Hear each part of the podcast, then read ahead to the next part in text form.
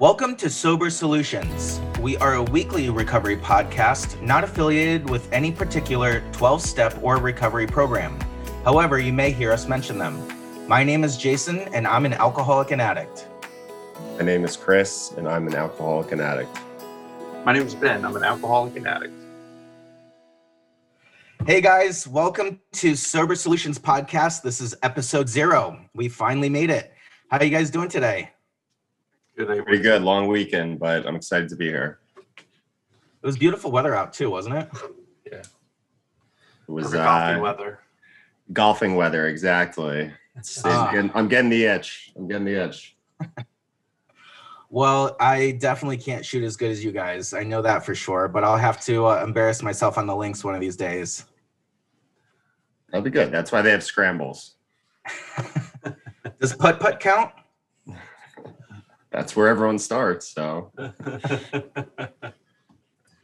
Awesome. Well, just to uh, let the viewers and listeners uh, know who we are, my name's Jason and I'm an alcoholic and addict. Uh, my sobriety date is July 27th, 2020, which makes it uh, just over seven and a half months that I've been sober. Um, my primary drug of choice is alcohol, but uh, I'm pretty much a, a more is better kind of guy. Um, with me on this journey, uh, we have Christopher V and Ben R and Chris W, aka Matrix. Um, Chris, do you just want to introduce yourself a little bit? yeah, my name's like he said, Christopher V. My wife calls me Christopher, so I've taken on this alias. Um, my sobriety date was uh, on August 1st. I had a little slip up, so it is now on November 24th. Um, my drug of choice is opiates, um, although I am kind of with Jason on, you know, anything more. I am in the more category. Um, yeah, and I primarily do Narcotics Anonymous through this process. Awesome, awesome, Chris, and we'll we'll talk a little bit more about that today. Ben, do you want to introduce yourself? of course. I'm Ben. I'm an alcoholic um, and addict. But uh, yeah, my drug of choice was alcohol exclusively. Um, but in the same vein, yeah, more more was better until it wasn't. Um, so yeah, I'm doing AA. Uh, my sobriety date is July 28th, and so that puts me right right with you, Jason. It's about seven seven and a half months so far. Awesome, and this this time I am glad to be one day older than you. Um, but uh, let's let's go to Chris. Um, you know, you you just did mention that you had a relapse, and um, you know, we we all went to rehab together. And can you just talk to us a little bit about what that was like for you? Uh, you know, coming out of rehab and then you know having that relapse and coming back into the rooms. Oh man, you sent all these questions. I don't think that one hit there. Um, no, that's good. So I was working a program. I had therapists. I did all the things that people suggested. Um, and I think I, the one thing I didn't do well was completely be honest with my sponsors and my network. Um, I wasn't planning on using. Uh, I was actually planning for a while. I have this house upstate that I go to. Uh, my family goes to. It's a ski house, and um, I had stuff stored up there. And I actually was just in a mood to play poker, and I've put all these. Uh, we'll call them securities on my financials so that I can't get a large sum of money at any time. So, in order to get around that, I was planning on using those to sell and basically go play poker for the day. I used to play, I don't even know if you would call it semi pro, whatever. I was playing uh, somewhat professionally at a time. Kind of like I- Bond in in uh, Quantum of Solace. There. yeah, for for that much money, we'll say. Not at all. Um, I don't think I lasted 10 minutes with them in front of me. So it was uh humbling. It was embarrassing. I I remember I called you, I called a lot of people.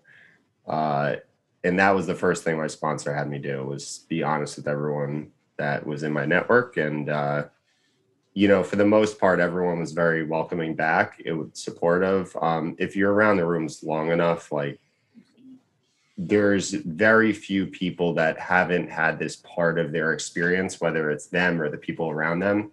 So everyone's well aware of how to support people in that um, state. Yeah, that's that's a really great point, and you know, I I've been there myself. Um, I might have a little over seven and a half months sober now, but I've been at this for ten years, and I just really want to acknowledge you for coming right back into the rooms. Um, every time I relapsed, it was a struggle for me, and fortunately, um, I haven't done that yet. Um, but that's a yet for me to to relapse this time. I, I think because of the work that I've done with my sponsor the work that I've done in the steps of Alcoholics Anonymous, um, the fellowship that I've grown has really helped me tremendously. So I, I appreciate your honesty with us. Um. Ben, you know, can can you tell us a little bit about um, what that honesty, that cornerstone of honesty, means to you in your program? for me, honesty is it, it is a cornerstone. If I'm not being honest, you know, like what Chris said, you know, it, it's it's one thing to be honest, you know, dishonest with other people, but that really for me comes from, you know, not being honest with myself. And you know, if I can lie to myself, I can lie to anybody.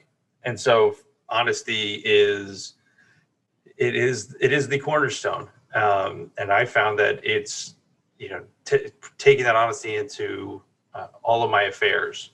So it's not just about being honest about, you know, not drinking. It's being honest about every single uh, interaction that I have. Uh, am I doing the next right thing? Uh, so yeah, so the, the honesty is is key, and, and and at the end of the day, you know, there's it's just you know us and our you know it's just ourselves. You, there's no nobody else and if you can square with yourself that I was honest in all of my affairs, or at least I tried to be, and if I wasn't completely forthright, it was because I, you know, wanted to, I didn't want to hurt somebody to, didn't, didn't want to hurt somebody. You know, that's that's really all uh, all I try to do every day in terms of honesty. That's great. And you know, you mentioned about being honest in all our affairs. Um, you know, for the listeners, can you talk to me a little bit about how you do that, how you bring your program into all aspects of your life? Um, whether you follow the 12 steps of AA or NA or whatever program you choose, um, smart recovery, whatever it is, um, what's it like to to live a sober life? Uh, well, uh, yeah. So I'm doing AA and um, currently on step ten, and it's you know 10, 11, 12, as they say, they're the maintenance steps, and those are the ones that we you know we live live every single day. Um, or I I'm I'm doing doing this program, going to live every single day, and so it, it's it's really been a it's a it's another learning experience. Every single step has been a learning experience. Um, and there's there hasn't been one yet that i've gotten to and, and instantly understood it. It's taken me time to digest it and be mindful of it and what does it really mean? Like so you know doing step 10 you know, the, there's a there's a million apps out there you know 10 step app and and and i don't think i've scored higher than a 70 yet. And you know and because i ask you like a series of questions. And it's amazing when you think back over your day you know were you honest? Did you, do you owe someone an apology? Did you say something did i say something out of fear you know just simple things like that did i hold a resentment? Any kind of resentment it doesn't matter. It could be the guy that cut me off in traffic. It could be you know a family member who's who i feel has done something to wrong me or a friend. It, it those are the things that, i have to look at in the moment it- you know work work on you know looking at in the moment so that i don't carry that resentment. Um so so yeah it, it's carrying to all my affairs is is really been the the hardest part you know i i thought not drinking was going to be the hardest part you know i'm i'm in the midst of a divorce i'm you know i see my my my girls on a limited basis not building a res- not getting a resentment out of that is has been has been incredibly trying Yeah, I see that. Chris, do you want to add anything? You know, how how do you really uh, live honesty or live your program throughout your entire life. I know all three of us kind of live all separate kinds of lives. Um, so just tell the listeners about you. Yeah, I mean, I it's tough because I have a lot of external reasons and I'm trying to find the internal more to be here. Uh, I do have two kids. One of the main reasons I want to get clean and sober is to be as good of a father as I can be to them. Um, family is very important to me. And what I was doing was not making me the best uh, version of myself. So as far as living honestly, I think that every day I'm striving to love myself um, as much as I can. And in order to do that, I have to talk to people daily. And through that, you know, a lot of people that I talk to know me so well now that they are able to call me on my BS without me knowing it. So I, I think that it's really about communicating. And Ben hit it on the head. Like, if I'm not honest with myself, I mean, we could all, as addicts and alcoholics, BS anyone around us. We're professional, you know, I don't want to curse, but BSers. and we can we can sell snow to an Eskimo. So it really starts with being honest with yourself. And that's what I do when I meditate. That's what I do when I pray. Um, I definitely have religion in my life. So I use those resources to get honest with myself. Got that. Got that. It, you know, you you touched on a lot of great things. Um, one of them was this uh, journey of self love. Um, and as I said earlier, we all went to rehab together um, in Southern New Jersey. Uh, that's where we all met, where we all became friends. And for me, I went into rehab with uh, an agenda. Um, I'm I'm very type A like that. I love my lists and my checklists. And, you know, for me, I wanted to get sober. I wanted to uh, get on this journey of self love and self discovery. Um, and, and that's something that you mentioned. So it's, it's really important to me because as I've gone through the steps, as I've worked with other people, I've noticed how my sense of self has improved tremendously. And you know that was the biggest learning for me from rehab. Um, in fact I'm, I'm not sure if we were in the same group or not when i asked this but i asked the guys in the room how do you love yourself?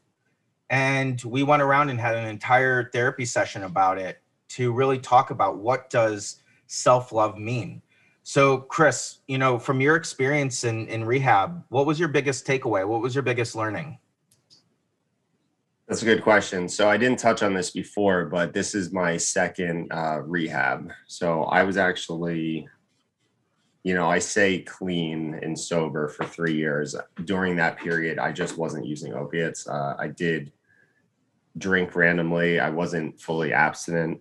Um, and I went to uh, meetings and was was working steps, and that's probably ultimately what led me to a relapse. Um, I felt re- very hypocritical.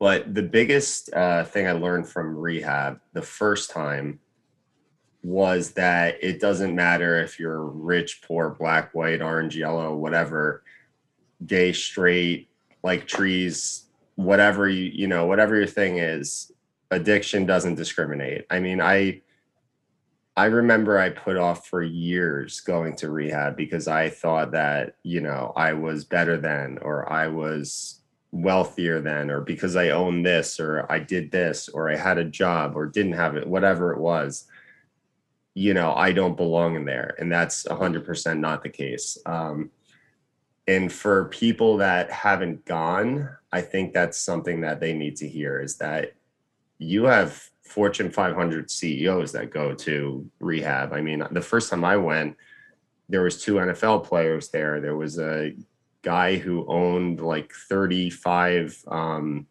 clothing stores. I won't mention the store, but you know, you had wealthy and then you also had people living under bridges. So it definitely doesn't discriminate.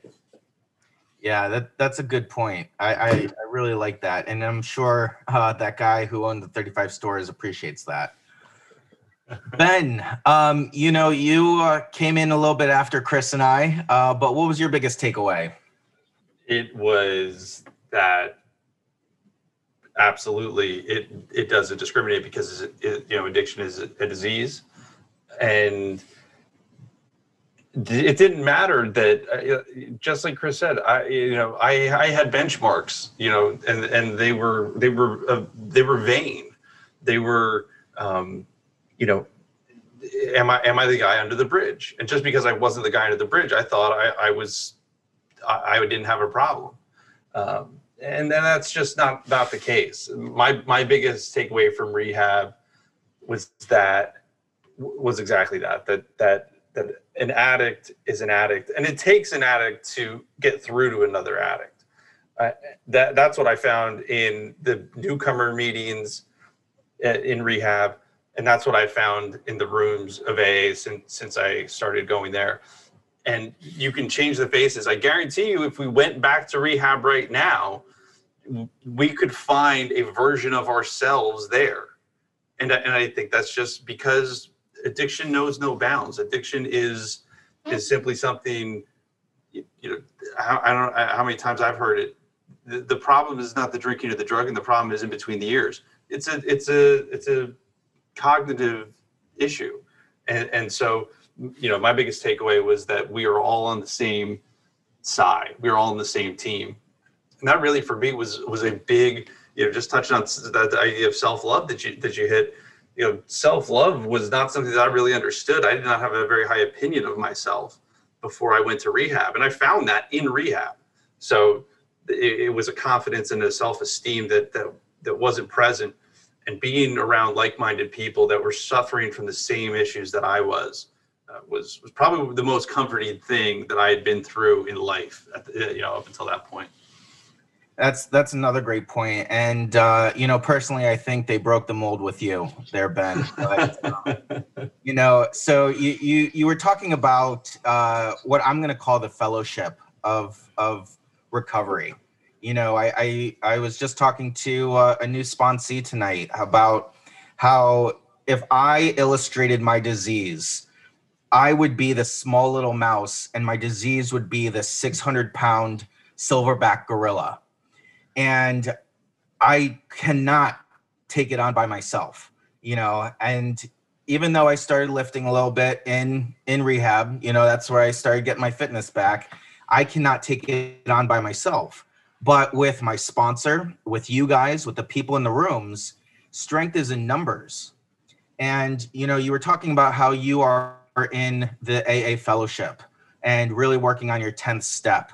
Um, talk to us a little bit about what that's been like for you to go through Alcoholics Anonymous, to work through those steps. Um, do you have a sponsor? Do you have sponsees? What what? Tell us a little bit more about it. Yep, I, I uh, my my home group is uh, Sunrise Semester down based out of Philly, which I found on Zoom. Uh, you know, I know we'll touch on that at a later date, but um, the, the but my I have a sponsor. Uh, got in my very first meeting, um, and and it, it going through AA and going through the steps has been the most yeah, I, I can't uh, there aren't enough adjectives for me to describe what it's what it's meant to me. But i think the the the thing that i've taken away from aa is that and this happened a couple of times when when i would call my sponsor with a particular issue that i a personal issue that i was going through he always turned me back to the book. He didn't necessarily that wasn't that he, he cares about me deeply as an individual but the, the problem to my solution or the solution to my problem was not some piece of advice that was going to be this you know this particular nugget you know to to that particular um you know th- there wasn't going to be one piece of advice. It was did you did you did you pray on it? Did you read the promises? Did you read page 417 about acceptance? And every time that happened it happened probably two or three times before i realized oh he just keeps turning me back to the book because all the answers to my problems are in this book because my problem is my mentality. And this book that's been around since 1939 has been, you know, it has the answers for my particular disease, at least the way I have it. Um, so, so yeah, so AA for me has been just an, an unbelievable, it's given me a second chance that I didn't know I needed. Um, and, and so while I don't have sponsees yet, um, I, I cannot wait to have uh, sponsees because you know the 12 step is you know carrying the message to other alcoholics and addicts because that's the only way that's how i that's how i've been sober for seven and a half months because other people who have been through it before me taught me. It's my responsibility now to help help others learn the same lessons i learned. So yeah it's been uh it's been a godsend. That's great. Now, um, I'm not sure if you if you mentioned this, but the book that you're talking about is Alcoholics Anonymous, or also known as the Big Book. Yes, um, sir. that is the, the literature for AA.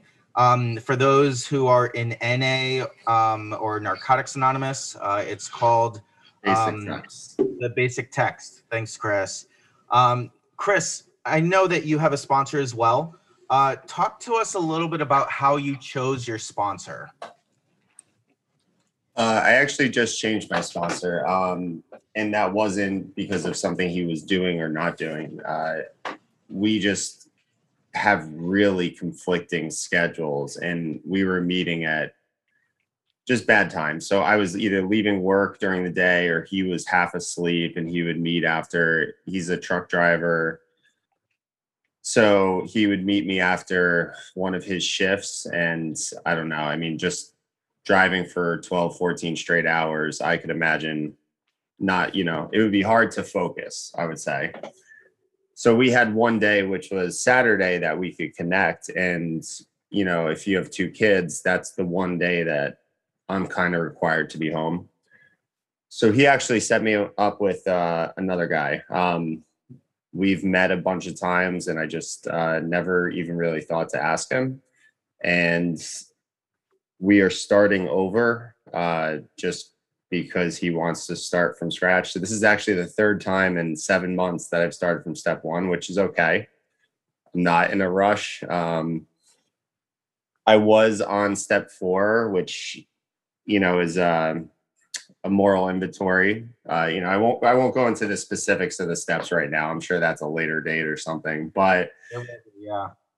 Yeah, so I'm I'm basically back to the beginning. So your answer is how did I pick sponsor? The original sponsor that I picked was based on attraction, um, just personalities. That didn't work out so well because we were just two good friends. The second guy, I just really respected how he talked, and I really respected the message that he was sharing of experience, strength, and hope. And I was drawn to that. So that was the sponsor that was the driver. And um, you know, I still talk to him a lot. So he's definitely not out of my life. He's just not my current sponsor. Yeah, it you know, I I've changed sponsors um as well. And now being a sponsor, I really get the the notion of how all sponsors are temporary. And you know, in in your case when you were talking about how you had to change because schedules just weren't lining up, you know, that could be a really anxiety producing event is to change your sponsor right? And so I think the more that people really understand that all sponsors are temporary, and if we're able to, you know, find the best fit that we can for us to take us through the steps, that's what I'm looking for. You You know, know what's funny about that? what? I talked in group for I don't know, probably two months about that before I just brought it up to him and they're like, Chris, just stop talking about it. You know, just talk, just bring it up. And then my therapist is like, So you're gonna do it tonight? And I was like, oh, I don't know. And she's like, No, you're doing it tonight. So I literally like walked out. I called him. He's like, Yeah, our schedules really aren't aligning. And he was just like, I think I have someone that you'd really like. So it was the most not. So you're right. I had built up this whole fake scenario in my head about how I was going to let this guy down. And he basically just agreed with me and found me a, a new guy that was more aligned within my lifestyle or my, you know, schedule. Isn't it amazing how we do that? You know, whether oh, it's All the sponsor or even coming back, coming into the rooms for the first time, coming back to the rooms after a relapse. I know for me, I would I would build up this anxiety so high that it would it would stop me from taking the action. And then when I did, I was kind of disappointed in how nonchalant everybody was. You know, that I'm like, "Hi, I'm Jason. I have day one," and they're like, "Welcome back. Get to work." And I'm like, "That's it." Really? but that's what that's what helps me, and that's what I think is really great about recovery. Whatever program you you do, whatever rooms you go into, whether they be virtual or in person, um, that fellowship is is so key and so crucial. Uh, at least to my program, it's been um, great. So, guys, um, you know, I know, and I know that we've talked about this before. Uh, sobriety is not easy. So, what's been your biggest challenge, either getting sober the first time or staying sober for now? Who wants to go? Chris? I'll go. Well, like I talked about before, I had a interruption in my uh, sobriety. We Um, just call that a we relapse. call that a relapse. Is that what you were going to say? Yeah, that was what I was gonna say. It Go was ahead, funny today. I was I, I was just at a. I was just at a meeting. Well, I first of all, I call it a relapse. Depending who you talk to, certain people call it interruptions, and sometimes they just don't want to change their sobriety date. But we won't get into the opinions of other, you know, everyone's uh, sobriety date. But anyway, I'm not short. I'm vertically challenged. That's what oh man. So Jason brought up having a type A personality, making lists. Um, I as well do that. I need to get everything done. I feel like I am relied on by a lot of people to do things. Um, I also feel like a common thing, a common theme in my life is I feel like, whereas if I ask these people for help, they're there for me. But I feel like I need to do everything myself. So when I say that, I need to fix my job, I need to fix my finances, I need to fix my relationship with my wife. I needed to fix my parenting skills and I needed to be the best sober person and um, recovery person that I could be, and all within a couple months after getting out of rehab. Mm, So I think my biggest challenge was managing my expectations with getting out and accomplishing all these things in a time frame that wasn't conducive to accomplishing all these things. And I put all this external pressure, or I, I wouldn't even say external, sorry, internal pressure on myself to do this. And when I wasn't going as fast as I could, whether my relationship wasn't, you know, back to the day we met and we were, you know, texting each other every day, I love you, or it was, you know, I, I wasn't CEO of a company I just started at a month ago, or whatever it was, I would feel disappointed. And um, sitting in that feeling was not very helpful to my recovery, which through that whole process, I wasn't putting at the front of all these things. So me not putting it in the forefront ended up, you know, was the first thing to go. So I think that that I'm gonna- whole uh, time frame. I'm gonna have to start going before you because you're just stealing my answers. So the um, yeah, my big challenge has been wanting people on my timeline, and that's just not possible. It, it's you you know, it, I heard a million times it takes ten years. You know what what what happened in ten years is going to be fixed in ten days, and I'm ready for everybody to kind of be over the, the I'm ready for everyone to get over their shock and awe. Well, the, the truth of the matter is, is it was it, was a lot of shock and awe for people. I was surprised that I was in in rehab. On you know, I went in on a Friday. On Saturday morning, I tried to convince him to let me out, and Sunday afternoon it was hi, I'm Ben, I'm an alcoholic. You know, so I didn't even know I I didn't think I was supposed to be there, but you know, so now getting out, going through divorce, moving back with my parents it's leaving the people with a ton of questions. And it's impossible to answer those questions you know in in uh, you know in a couple of days time. And so you know to chris's point my expectations of what people where other people should be have been completely unreasonable. And and so it's it, it hasn't been that that part hasn't challenged me staying sober you know for me staying sober is it I, don't- I don't want to go back to that I, I you know it, it's i remember what that felt like And even on my worst day in the last seven and a half months hasn't been even close to as bad as my best day drinking. So, but, but it's, again, it's not about the drink or the drug for me. It's about the mentality. And my mentality has been, come on, guys, get on my level. Let's go. And it's just in classic addict mentality. I want what I want and I want it now. And and damn you if you don't give it to me. But yeah, it's it's so stop stealing my answers, Chris. Yeah, I, I feel that I want that right now. That that you know instant gratification. Um, as I mentioned earlier, I, I started you know really getting into fitness more uh, in rehab. Um, you know, my workout buddy Chris. You know, we were in the gym almost every day. Um, I was I was impressed with those uh, shoulder presses.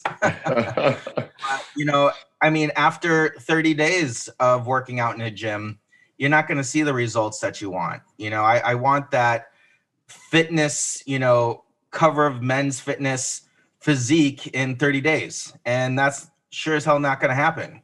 Right. You know, this is a process. And, and that's what I really had to take on. You know, for me, I had to learn to re uh, establish my own expectations and really understand what one day at a time really meant and how to put that into uh, effect you know for me the my my greatest challenge of my sobriety has been relationships uh, it's it's been one of the biggest triggers that i've had and really whether that be romantic relationships uh, with a partner or a potential partner with my father uh, with my sisters, with people at work.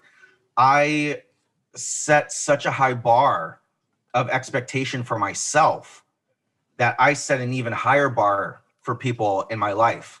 And what I've discovered over the last seven and a half months is that I do that because I love to be disappointed. Because when I'm disappointed, I drink and I drug.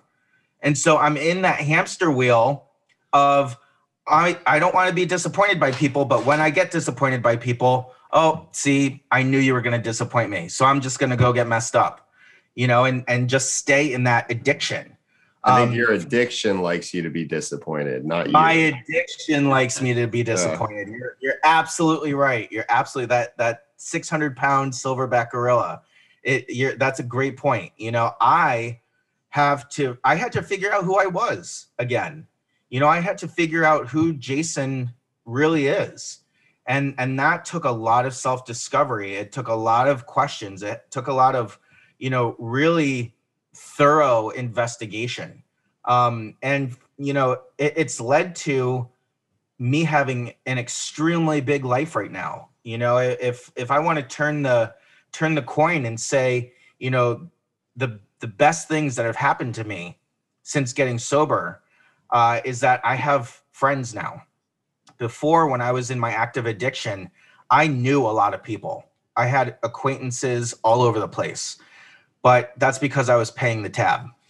You know, I, I was buying my friends because I hated myself so much. If I paid you enough, if I bought dinner, if I bought the shots, if I bought the drugs, then you would hang out with me.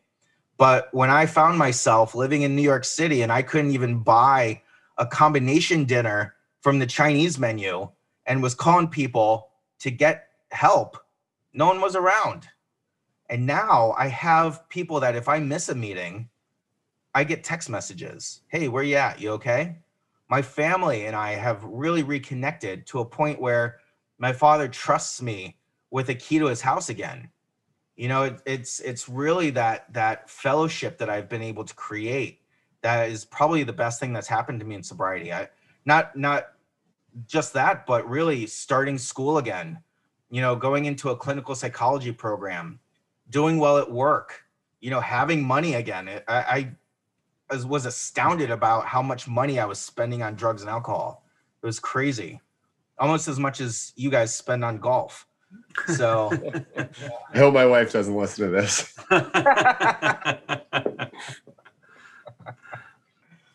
but You know- how about you guys? What, what's been the best thing to happen to you since you got sober? I'll, I'll let Ben take this one first, but real quick, I think it's funny that most of our answer, answers revolved around other people. a, lo- a common theme is when we get out of rehab or you go start working a program is everybody expects everyone else to be in a program in recovery or with a therapist too. And we have this common language and we talk a certain way and we say i relate to that. And we you know it's funny but it's true.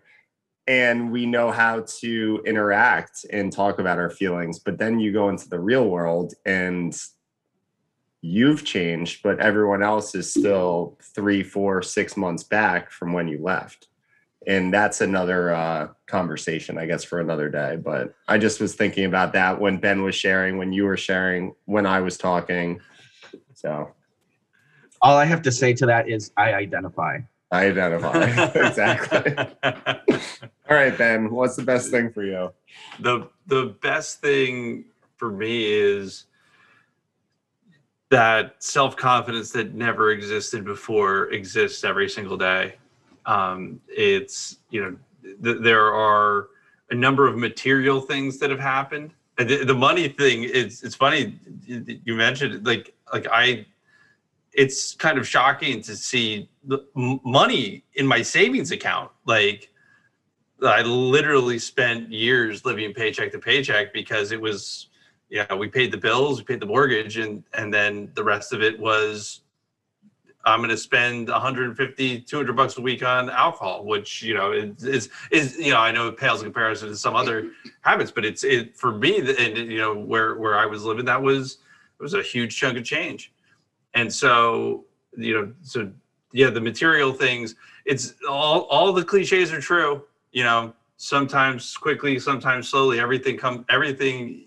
you know comes back but the the best thing that's happened to me is that i you know to steal a line from you jason is is you know the, the you know i i found who who i am you know I, I don't have to be anybody i'm i'm the com- most authentic version of myself that i've ever been which is really disappointing because i thought i was pretty self-aware and i thought i was a pretty genuine individual and and I wasn't. I wasn't even close to that because I was hiding this massive secret.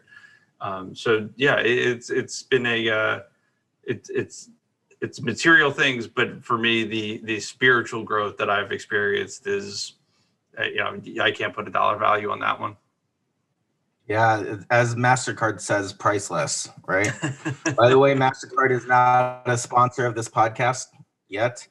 But uh, yeah, so so as we wrap up, um, you know, I, the two things I really want to talk about is uh, the first uh, newcomers, um, and and for me, I think we're all newcomers. You know, we're all under a year in sobriety. Um, but what kind of advice do you have for people who might be just coming in, might be hearing about some of this stuff for the first time, might be just coming back? Ben? Um, the it's really simple. Don't pick up and go to meetings. You know th- that that's everything else for me has worked itself out. There's too many. If you start bringing in every individual problem that you have and look and and hoping that the room figures out, you know that how to solve that problem.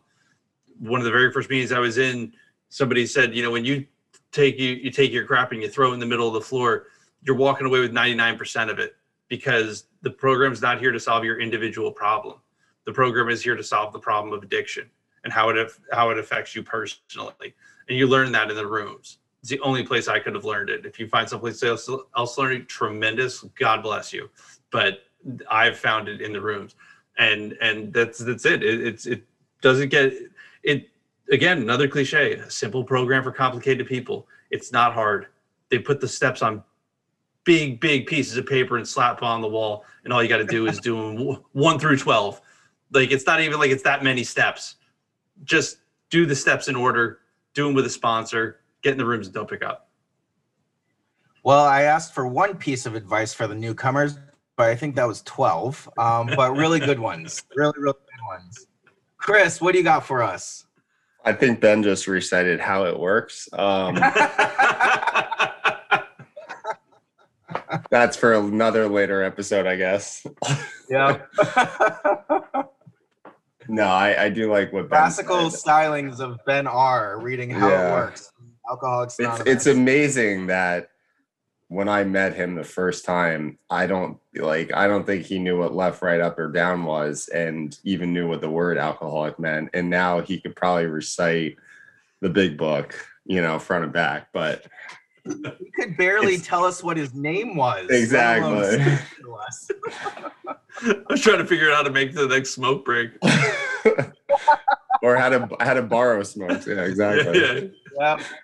um new advice for the newcomer there's a lot you know it's it's funny because i'm four plus years into this process you're 10 years and we're still newcomers um but because of that we do have good advice i think you know we have struggled uh i think my one first piece of advice is everyone's recovery isn't a straight line you know, I hate the saying relapse is a part of recovery because it doesn't have to be. You know, if everyone took the right suggestions uh, for you and everyone and you did everything that was right for you to recover, you wouldn't relapse. But it's hard to find that process because it's not the same for everyone. So I think what the first piece entails being patient with yourself um, we talked about wanting everything at once. Uh, that's both internal growth, external growth. You know, you're not going to become, you, like Ben said before, you can't fix 10 years of drinking in 10 days. Um, and a lot of that has to do with the internal. You know, I, I'm big on fixing the internal. You know, everyone today just didn't drink or use drugs. Like that was pretty easy. But you know, you ask certain people, and even if I don't use, I'm still an asshole. So until I fix that, I haven't really grown into a recovered person. Um, and that's what I'm working on now how to be the best version of myself. Like Ben said before, he's right now discovering who he is, he's being the best version of himself. That's what we're all on this journey for. Um, other than that, yeah, I think if I just read how it works, I think uh, that's that's the next piece of advice. So, but I yeah, I, I would always go back to be patient with yourself and understand that the people around you don't have people to talk to all the time. They don't have a therapist and they haven't gone away for 30 days and you know that it's it's very easy to say oh you don't trust me you don't believe in me you don't this you don't that but they're stuck back in when you were using lying and stealing you know so Yeah. we have to be understanding on that front too Yeah, we're very resourceful when it comes to getting our drug of choice. Um, but when it comes to our recovery, we we put up walls. I, I put up walls. I, you know, I, I that that's one thing, you know, if I had a piece of advice would be to talk about I, as in myself. Because this isn't Ben's program, this isn't Matrix's program, this isn't Chris's program, this is Jason's program. And really trust the process. That's one thing that kept me struggling for 10 years is that I thought I knew better then. I knew better than the book. I knew better than my sponsor. I knew better than the people in the rooms. You know, I Chris, I, I really relate to what you were saying about trying to be, you know, captain recovery. You know, I want to look good on the outside, even though I feel like shit on the inside. You know, trust the process. Know that getting a sponsor is really important. And when they are taking you through the steps, they will only give you the road to recovery that they've followed themselves. As a sponsor, that's the only thing I can do is make suggestions on how to get what I got. So I think, you know, newcomers, you know, they say they're the most important person in the room. I think every single alcoholic and addict in the room is important because we're all newcomers. I, I really subscribe to the 24 hours a day. I subscribe to one day at a time. And the person who is the most sober today is the person who woke up first because we all have 24 hours. I, I unfortunately have a friend who uh, would have been celebrating almost two years this month and now has two days. And it can happen to anybody, you know? So trust the process. Trust the process. Well, guys, hey, it's been a pleasure to get this uh, inaugural, um, well, I guess not inaugural, but our first episode off the ground. Um, You wanna cut a I said- yeah, that'd be great. Matrix, get us some big scissors, all right? There you go. But uh, thank you so much. And uh, thank you to the listeners. Um, you know, each and every one of our uh, episodes are dedicated to those still sick and suffering inside and outside of the rooms, as well as the alcoholic or addict who is going to pick up for the first time tonight. So thank you so much and have a great night. Thanks, boys. We appreciate your liking and subscribing to our podcast. If you liked what you heard today and would like to support our podcast, feel free to Venmo a dollar to our virtual basket at Sober Solutions Podcast. We want to hear from you too. If you have a comment, question, topic, or would like to come on the show, find us on Instagram, Facebook, or YouTube at Sober Solutions Podcast. Or you can shoot us an email to sobersolutionspodcast at gmail.com.